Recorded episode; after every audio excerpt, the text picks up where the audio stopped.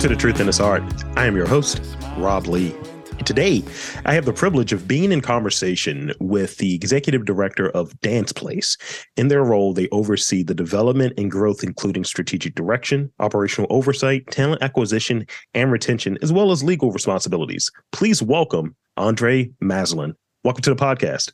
Hey, Rob Lee, thank you so much for having me. It is an honor. Um, I've scrolled through your files. I've seen the people you've talked to, so I'm happy to be in that in that company. And if no one has told you to this point, I just want to thank you for what you're doing for the art scene in Baltimore. It's it's great. I appreciate it. Thank you so much, and thank you for uh, checking it out. Um, it's uh, it's important stuff, and I'm really happy and privileged to really get anybody to come on. It's it's really truly a pleasure that people will share their time with me going through this. Absolutely. So as we we we start off, uh, I got to do I got to do the sort of customary question, but I like to ask things really weirdly. It was like, so what's the the Andre Mazelin story? You know, I, I just go right into that. So so where'd you grow up, um, and what is it about arts, arts leadership that really resonated with you? Because in looking over your background, it's it's a lot of those touch points. All right. So I was born in Montego Bay, Jamaica, West Indies. I'm a Jamaican, Yard man, and um, came to this country. came to this country uh, at the tender age of eight years old as an immigrant child, um, and grew up in South Florida, actually. So partly in Miami, partly in the Fort Lauderdale, Hollywood Beach area, um, and stayed there throughout high school, two years of art school, and then left and moved up to New York. So I've kind of bopped around. Um, after New York, did a small stint in LA, and then I found my way to Baltimore, where I lived. Um, now in DC, I lived in Baltimore for 16 years. 16 years. Baltimore for 16 years. I I I, I want to know what the metric is. Like, if once you get over 10 years, is it like you kind of you, you, have enough Old Bay in your blood and enough? I was going to say something very inappropriate, but I think Old Bay is the better thing. You got enough of that in your blood. It's like, all right, it's like it's it's like what is it? The uh, Cub Scouts or the Boy Scouts? It's like, all right, you got this patch. You have this crab colored patch. It's kind of that. You know what I thought about it? Baltimore is the longest place I've lived in my life because I've bopped around so much. So Jamaica was only, you know, eight years. Um, then Florida wasn't as long as Baltimore. So Baltimore actually is for right now the place I've lived the longest. So I have I have allegiance and love for that city. Yeah. Might as well be home. I mean, that's that's what we like to hear. I mean, you know, when when people think about Baltimore, you, you have some people are coming here for that sort of they're moving to the next thing, and it's kind of a launching pad, despite not getting that sort of credit of being one of those spaces. Or mm-hmm. it's like, and I ended up in Baltimore. You know, it's kind of that.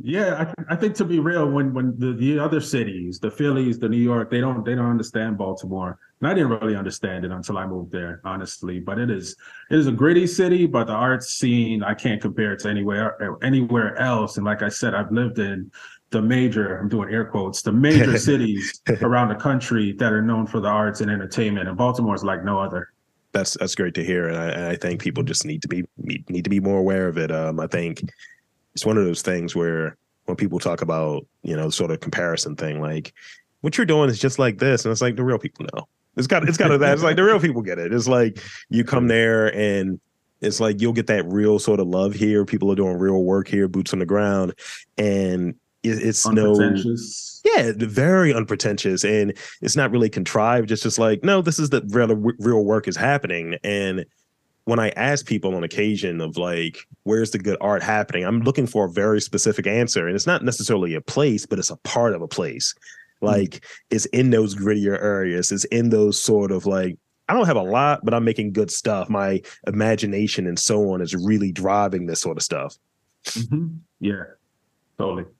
So, you know, you, you mentioned art school, I believe, a little bit. So yeah. let's, so what was that, that that point where you're like i want to pursue art. I want to pursue just sort of like art leadership as a career path as, a, as an interest. What was that experience like? What, was there something seminal that hit you and you're like you know what?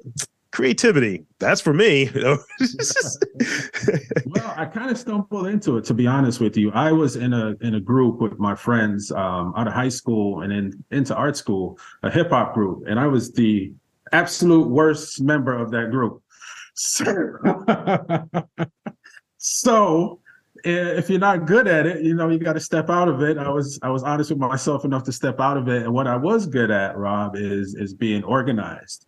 Um, and you know, being able to help them get to where they needed to go, meaning, hey, you got a photo shoot on Friday at this time, getting them there, um, arranging things, being behind the scenes. So I kind of fell in love with the organizational side of it yeah. And not even consciously thinking of it, I really did start out thinking I was going to be an artist and be, you know, the next coming of of De La Soul or Tribe Called Quest back at that time because that's kind of who we were built like.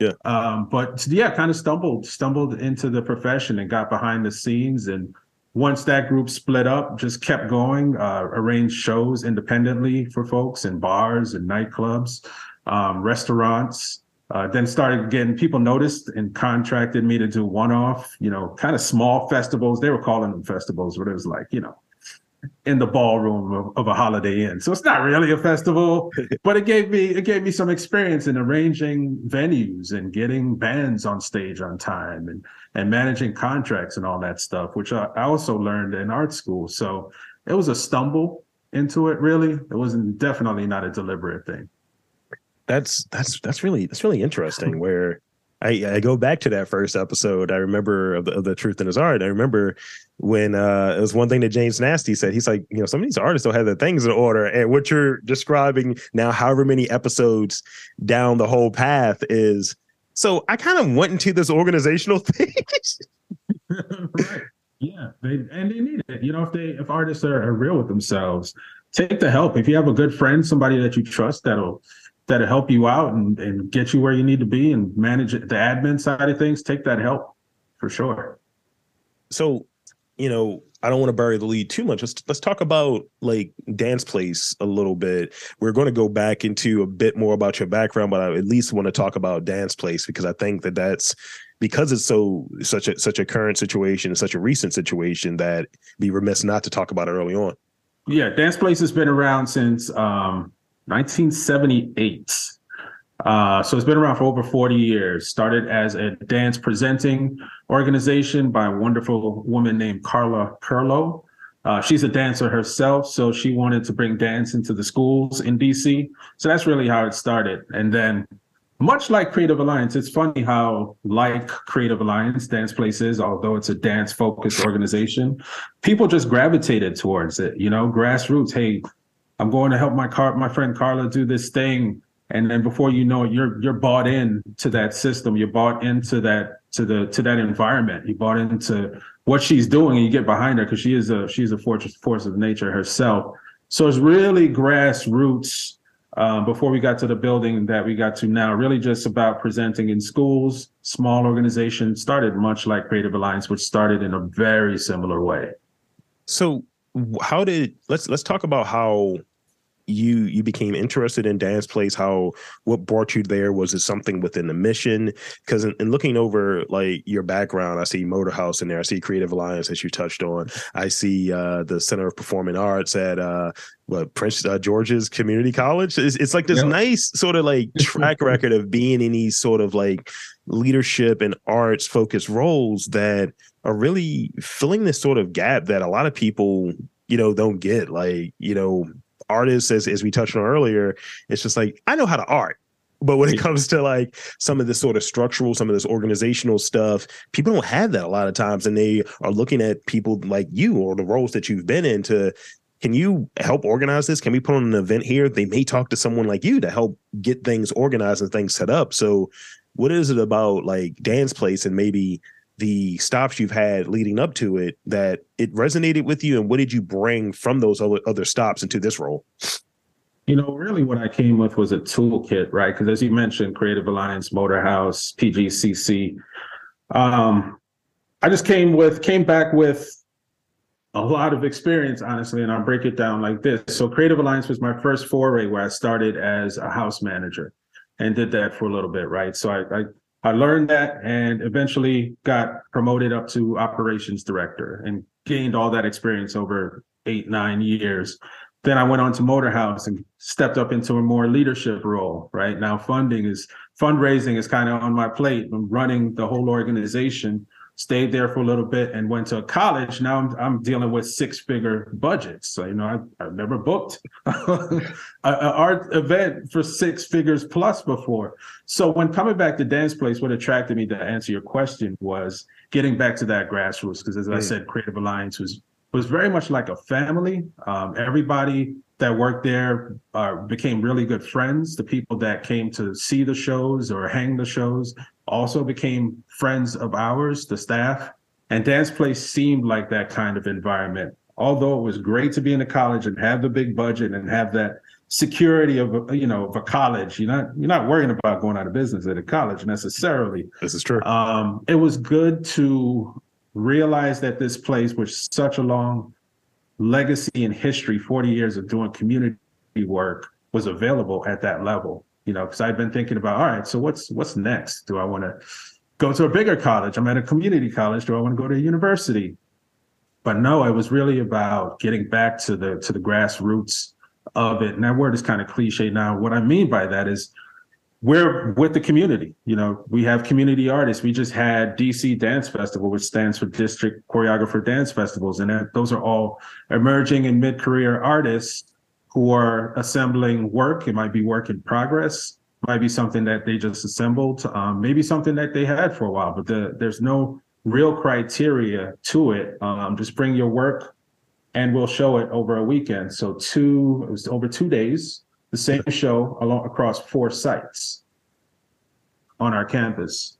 Um, so that's that's what feels good to me about being back in an organization like this. I have presented, as I said, larger larger dance companies, bands, etc. But I love being with the people. I love being able to to have conversations with folks who have an idea. And like you said, maybe I can help you with that idea. You know, it's yeah. not as polished, doesn't need to be that polished we can get you there. Maybe you've never read a contract before, like a, you know, three, four page contract. Let's talk about it. Here's what to look out for. Here's how to respond. Here's how to ask questions. So not to say that everyone is a novice at dance place, but it's just at a different level. You know, it's a, it's, it's a different level. You're dealing with more um, emerging and mid-career folks than being back at the college with large folks, and that's what I love. I feel more effective in that way. That's that's great, and thank you for that. And um, mm-hmm. I'd imagine like people are like very like appreciative of that sort of because I, I, have a relationship with Motorhouse that's very similar. It's like, hey man, I have no idea how to go through uh, fundraisees and art ease. I just know how to make what I make. Can you help me move the thing along? yeah, sure. And yeah. you know, being around people that can can really help and get an idea of where you're you're you're coming from and being able to get to in that sort of accessible way. Um, you know, I work in higher ed, so I definitely kind of relate to the notion of security and the notion of I'm kind of good here, right? But mm-hmm. um looking for something else that makes you feel more effective. It's like, nah, I could probably do better at this place. I could probably do more at this place. And there's something outside of the the work, maybe the environment, um, the I'll, I'll say in the the job that I I'm, I'm doing sort of in the day job, and that's where the, the the college comparison comes at, is this is cool, but this is a school within a college, and this school is run very much like a science lab. Whereas mm-hmm. maybe I need that more undergrad feel because it feels like people have a broader, more liberal arts thing, and I can mm-hmm. satisfy some of the creative energy that I'm always craving. Yeah, yeah, exactly. And I tell you, man, I, I came to this organization and people were just um, I don't I don't know if it was me necessarily, but there's an energy in the building that I just didn't get at the college. I nothing against the college. It yeah. was it was but it's it's set up, you know, very hierarchical and it's can be a bureaucracy at times. Things get stuck. I always tell folks it moves. It's a steamship. It's not a speedboat. Right. And the way we're able to move ideas in a smaller organization is what I'm about. I just don't like getting bogged down. If you have an idea, let's try it. If we have the funding, we'll, let's try it. If we don't have the funding, here's some ways we could find some funding to get it done. So it's it's just much more nimble, and it definitely feels like home.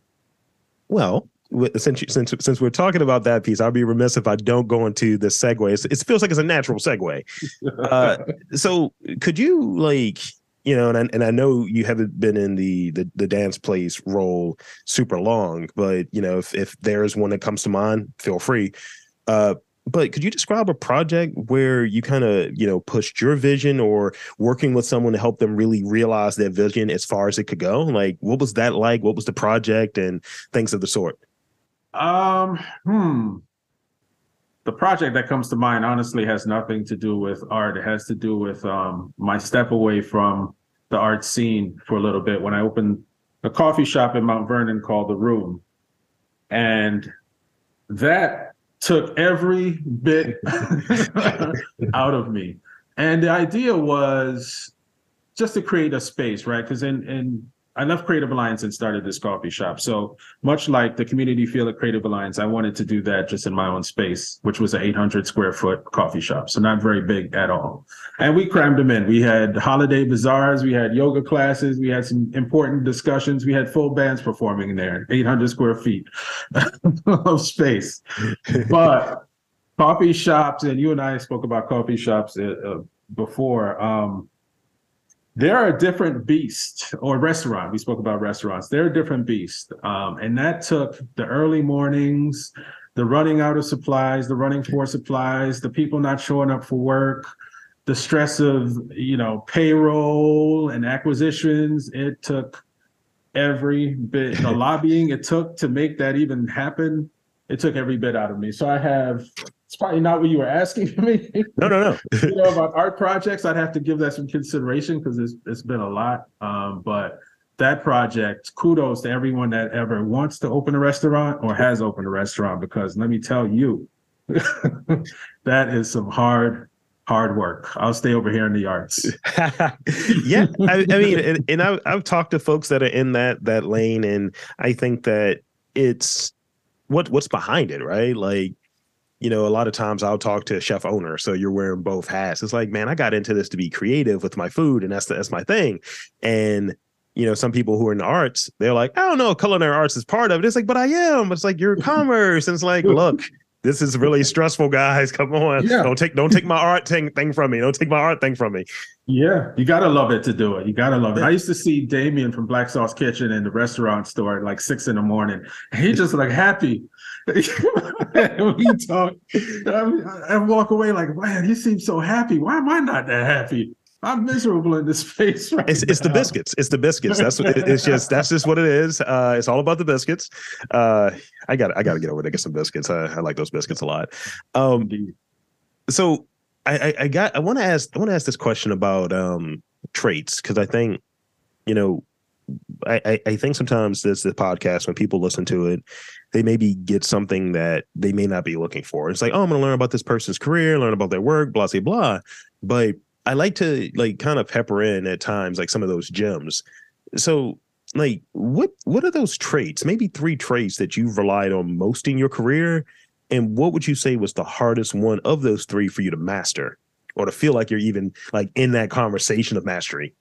Uh, I think I'm really good at multitasking. Um, I don't tend to need to manage my schedule and what I what's on my plate intensively. Mm-hmm. Uh, somehow, I think I'm kind of a natural at multitasking. So spinning many plates, you know, keeping an eye on what's happening today, what's coming next week, and what's coming down in a few months. I tend to do well at. Uh, I've been told I'm calm under pressure, which is good. I've had a few hairy incidents, uh, actually at Creative Alliance with fires next door and had one person have a stroke on stage. That's a whole other story um, as well. But calm under pressure would be the would be the second one. And the third, some people call it code switching, but I don't call it code switching in the sense that I'm, you know, shifting my voice and my demeanor and how I walk when I walk into different rooms. I mean that I can hold conversation with different people where they are, you know, so wherever they are, whether it be in, in the boardroom or outside in front of the building or, you know, down the street in the immigrant neighborhood, I feel pretty comfortable in a lot of environments. And I think that partly has to do with the fact that I was thrown into this this melting pot of the United States of America at such a young age and had to figure it out. It wasn't it wasn't always easy. I uh, got teased a lot as a Jamaican kid with a broken accent and not the freshest gear but you figure it out, right? You, Yeah. figure, you figure it out over time. You learn how to adapt, how to make friends, how to how to shift. So I would say that my gear shifting, I prefer gear shifting over code switching because, like I said, I could just I, I feel good around if I'm the only brown person in the room or it's a, it's a room full of brown people, brown and black people. I'm just as good. Yeah. So what one of those do you feel was the hardest to kind of master, get a hold on? Ah, let's see. I can't say I've mastered any. Hmm. Um, I can't say I've mastered any. I, I feel like multitasking is easy, and that's why I think I'm good in in these kinds of roles in multidisciplinary. We're putting out a lot of product constantly type of jobs. And I guess that's over time, right? Because I started in college a long time ago working on managing multiple projects. So I think I've built that over time, but I wouldn't say I've mastered it. I'm still I'm still a student. I'm humble enough to say I'm still I'm still learning every day, right? Every role is different challenges. Um, this executive director role is different than a senior manager role, and I take what I've learned in that position and other positions, and I bring it here. But they're all super di- different, and there are things I need to learn right now that I, I maybe don't know. And I, I I could be honest with myself, and and I always say I don't know what I don't know, Yeah. but I'm going to find out and try and learn that. Yeah, and I, I like that where when we get into a spot like you know, been as I was saying, doing this for a long time, but I always go into sort of like each interview, like, all right, what am I going to screw up on, and just kind of Mhm. giving myself that sort of like. You may know this. You're not. You're not. You're never a master at. it. You're always learning, and Right. sometimes I like to put these sort of impediments in there just to kind of jog loose the thinking. Because you get on autopilot, and you're like, "Oh yeah, I got this." this is, and you feel like you've mailed it in a little bit, and I, Mhm. I don't like that feeling. I was like, "Nah, we got the interview. Let's redo it." You know, because it's just like I know there could have been more there. I like to Yeah. wrap up and feel like I've satisfied what I was trying to do, and I think feeling not necessarily like a novice, but feeling like a person that's always a student, the student of Right. what I'm doing, and the student of trying to get to have a conversation with someone. It's uh, almost an invitation for a longer conversation or an invitation for people checking this out to dive more into your story, more into a guest story to learn more about that work versus this is the exhaustive sort of thing. But I think going into it with that sort of curiosity is closely aligned with wanting to be a student in that area. Well, absolutely. And you asked me, you know, what drew me to Dance Place. That was part of it, right? Because I've never um, been the sole head of an organization before. So this is it. So here's some things. I have a, a toolbox, as I said before, Yeah. that I'm bringing to this organization with a with a lot in there. I have a lot of tools because I've been doing this for a minute. But there are things that I don't know and new things that I'll need to na- need to navigate. And that's part of the thrill for me is the challenge of, oh yeah, so I'm I'm stepping into this new role. It may be intimidating, and sometimes it, it is, and it feels that way. But also, I feel like I can handle it. You know, I can I can grow into it. There are things I can learn. There are people I have a large network of folks who are doing similar work who I can rely on and and call on for counsel. So it's always that I'm I'm never I'm never there. I feel like I'm close, but I'm never there. And if I'm if I ever feel like I get there, I'm going to look for the next thing that's also going to be challenging because I want to be challenged in life. Um, it's what is it? Uh, it's that saying like when uh, who's the smartest person in the room, that sort of thing. And it's Mhm. like if you're the smartest person, go to another room. right. Yeah. I love that. Yeah, exactly. So, as it relates to arts leadership and its intersection with business, describe maybe a business lesson that you had to unlearn to be successful in like the work that you're doing now. The art came first for me. As I said, uh, you know, I stepped into it kind of not planning to step into it. So business actually added it happened in the reverse where I had the art and all of all of the lack of business knowledge, but I still made my way through it and, and got some things done. But then went back to school and got a business degree. So the business added to the art, you know, you know, contracts and negotiation and and spreadsheets and and all of that, all of the things you learn in business school. Spreadsheets. Oh, those spreadsheets. formulas yeah coming up with all these these crazy formulas so business really added to the art i didn't have to to unlearn anything but what what I've realized and what we all realized recently um, with COVID is that it's not business as usual. And even though we're in creative fields, you can't expect people just to, you know, skip back into the building happily. People are still dealing with stuff. So what I what I've checked myself on is realizing that the people who work with me and are on my team need space to yep. do their work. They're not always going to show up and be gleaming versions of themselves. So taking a step back, I think, is important. Um, letting folks function how they need to function for a day or two while they're going through some things is something that um, I think we all would be better off as leaders in, in doing and supporting our people. So if I had to unlearn us, take a step back since COVID hit, is that we can't just be grinding through it the way we once did. And we have to give people space to to kind of deal with their emotions and deal with their mental health and deal with themselves. The work will always be there, but you got to provide that space for them to get back to it. 100%. percent mm-hmm. So I got one last real question. I like to always call them real questions because you know some people are like, what are these these goofy questions about? You know, ice cream and peanut butter. It's like, look, it's just it's a character question.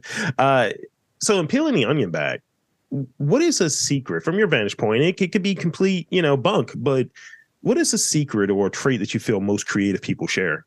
I feel like a lot of creative people have that can do spirit. You know, they could see the possible and the impossible, willing to dream big and not shut things down in the immediate.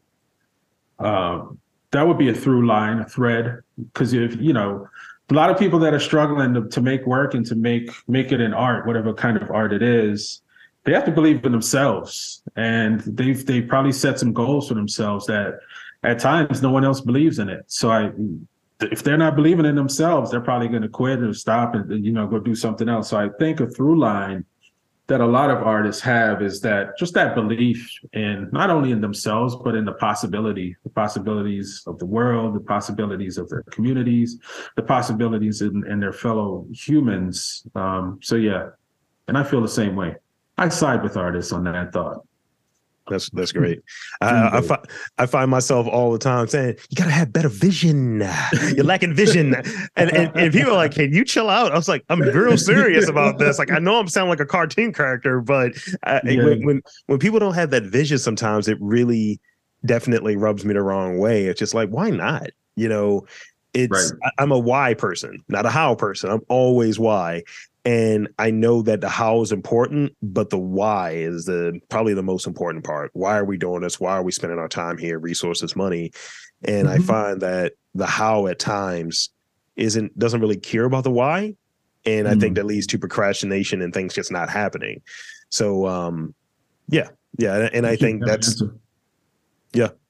You should have an answer for that why. Let's get that why answered. That's very important. Mm-hmm. So with that, I want to be able to dive into these uh these rapid fire questions. Um, so I got four of them for you. Oh. now remember, brevity is key here because this is all right. What is your most treasured possession? My plants. Okay. how do you how do you make work feel like play? I take lots of breaks so I don't get burnt out. Um, I step away from work Mm-hmm. And even at work, I think you got it. You have to go stand around the water cooler and just chat it up with folks, you know, and and not be so so rigid all of the time. Um, and but to go back to a really cliche saying, if you love what you're doing, you never work a day in your life. this is, this is, that's that's fair. That's fair. so I love what I'm doing, Rob. Um, so I don't really I don't really feel like work, and I get to to put on events for a living. So I'm I'm playing. I'm playing with lights. I'm playing with sound. I'm playing with seating arrangements. I'm playing with color. Yeah, uh, I'm playing. It, keep, it keeps it fresh. Um, yeah. that's, that's some, someone described the the podcast the other day when I did this talk, and they were like, "So your podcast is just like speed dating, right?" And I was like, "Wow." I was like, I never thought about it that way, but you might be right. You're learning just enough. Um, let's see. Uh, what's gotten you further? Street smarts or book smarts? Street smarts. It's only been one person that's picked book smarts. so I'm I'm, I'm happy about this theme continuing. Who is that? someone did the cop out and it said, I'm a little bit of both. I was like, nah, it's one or the other. Let's let's not change. I make the rules here. Uh so here's the last one I got for you. Um which celebrity do people compare you to all the time? Like who's your celebrity look-alike, your doppelganger? Oh, oh man, what's uh guy from uh L.A. Reid? I hear a lot with the ball head Oh, and, the snap. black glasses. Yeah, yeah, you see it? I, I do. I was thinking Anderson Silva. That was, the second one. I didn't want to say his name wrong, but Anderson Silva, I've heard a few times. So between L.A. Reid, I, I heard I heard much more than Anderson Silva, but I've heard Anderson Silva as well. Yes, yes, indeed. That's that's great. I like. I, I don't know if it's just white people cutting up, but I've heard. You know, you look like uh, Randy Jackson. I was like, I, I don't, but go on, go off, King. uh, I, I've heard uh, Donald Glover. I was like, again, I, I don't I don't know. I've heard Hannibal Buress. I was like, again. I was like, these are vastly different looking black dudes. I know. Like, just a black guy put glasses on him. Boom, that's you. Seems like you host a podcast. Uh, so with that, um, I want to thank you for for being on the podcast and chopping it up with me. And um, I want to invite and encourage you to share with the fine folks where they could check you out, where they could check out Dance Place, social media, website. The floor is yours. Yeah, sure. So check us out at Dance Place DC on all your socials. Follow us, like what we do. If you're in DC or you're listening to this from DC or in the area, please come by and, and check us out. Uh, we we are taking a slow walk into this season. There's been a lot of transition at the organization, me being just one piece of that. So, you know, keep checking us out. There's more coming. We're planning uh season 24, uh 2024, 23, 24. So just keep stay tuned. More to come from Dance Place. It's gonna be great. And there you have it, folks. I want to again thank Andre Mazelin from Dance Place for coming on and chopping it up with me. And I'm Rob Lee saying that there's art, creativity, and organizations pushing that forward in and around your neighborhood. You just have to look for it.